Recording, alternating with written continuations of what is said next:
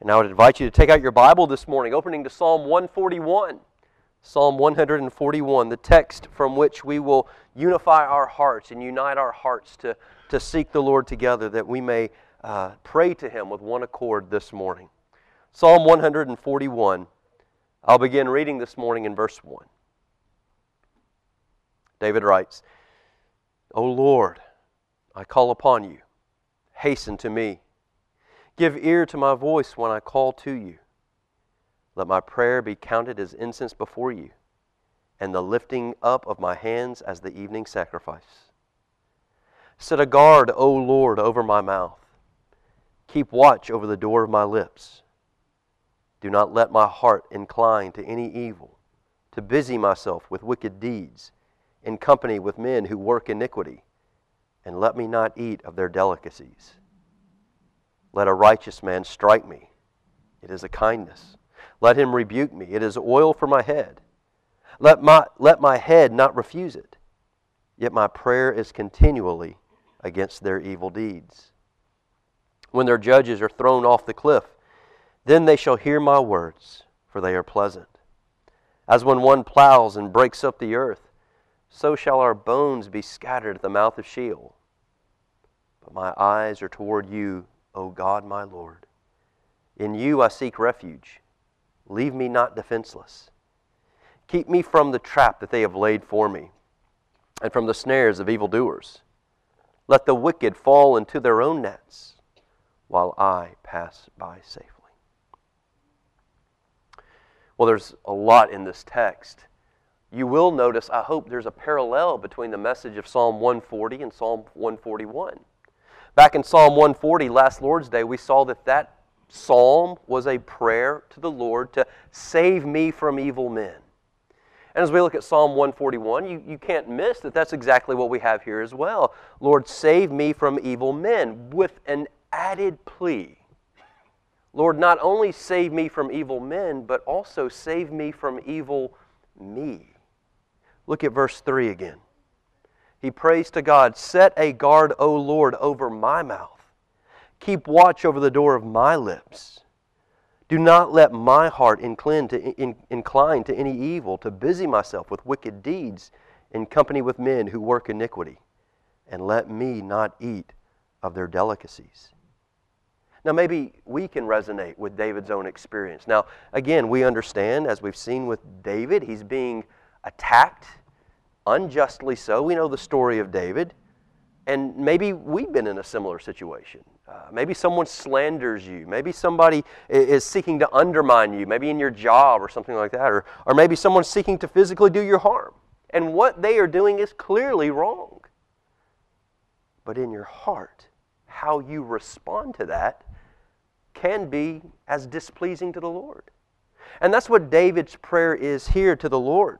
As he's being unjustly attacked by his enemies, he is actually praying to the Lord, not only, Lord, save me from my enemies, but also, Lord, even as my enemies are attacking, all kinds of motions are being set into my heart right now. And, and, and even as they, they continue to settle in my heart, some of them are not pure, some of them are not good, some of them are not pleasing to you.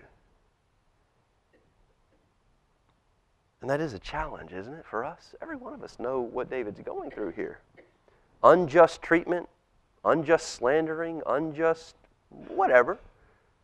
And then we respond in a, play, in, in a way that's not pleasing to the Lord. David here says, Lord, I don't want to do that. David's a man after God's own heart. He's not perfect but he doesn't want to respond in a way that's not pleasing. And so he realizes that yes, he has a problem and it's the evil men out there, but he's also very much aware that his greater problem is the evil man in here.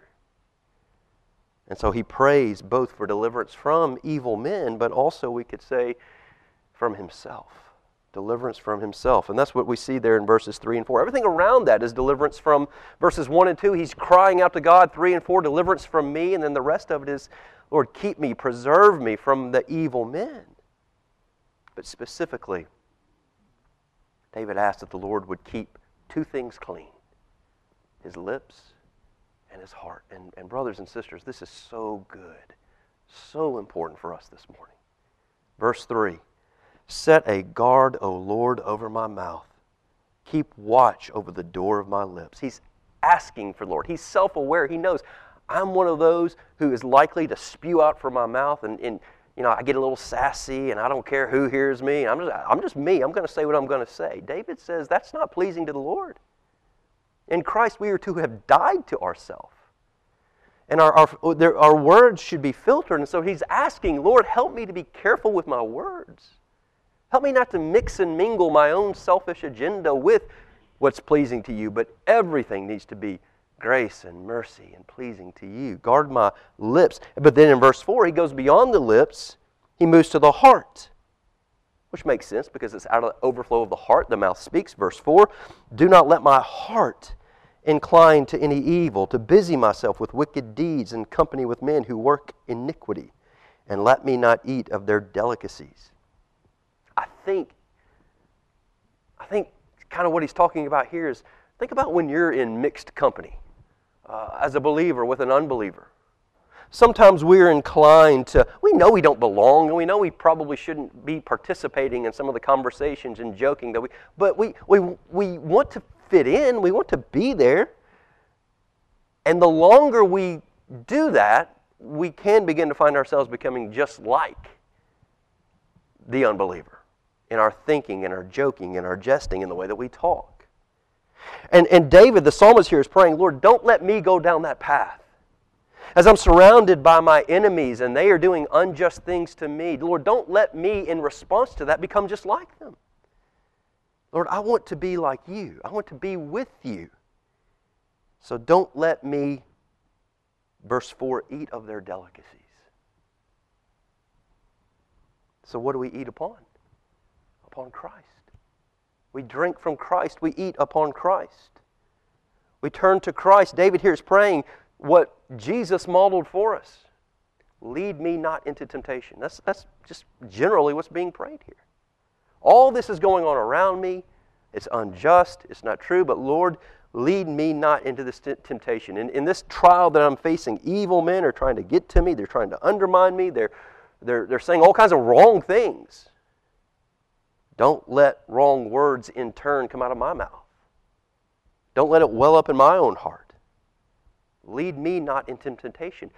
This very much fits in with what we've been looking at in the book of Revelation. Last week with Revelation 17, we'll be talking more about that this morning with Babylon. Don't let Babylon enter into my heart.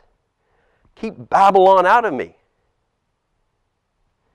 And I think for us this morning, if we're not praying as David here, Lord, lead me not into temptation. Protect me from Babylon. Keep Babylon out of me.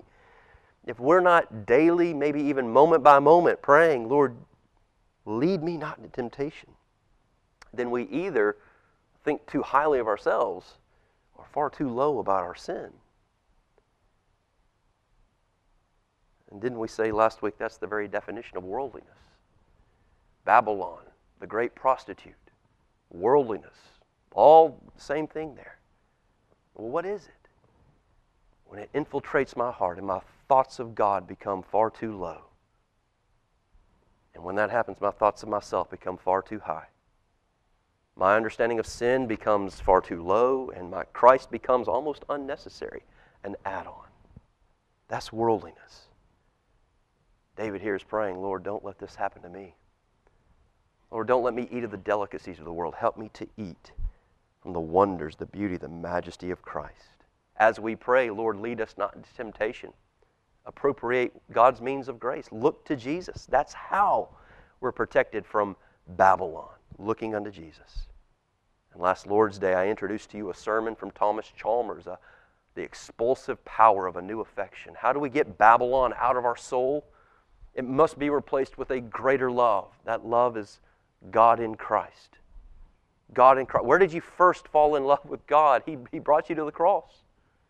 It's there where if you're finding sin welling up, evil me welling up, go back to that cross again and again and again and again and let that love of God be reignited in the soul. Love for Christ be reignited in the soul. That's the only thing that expels Babylon, worldliness, the evil that David here is asking God to guard against. It's the only thing that gets it out of the soul.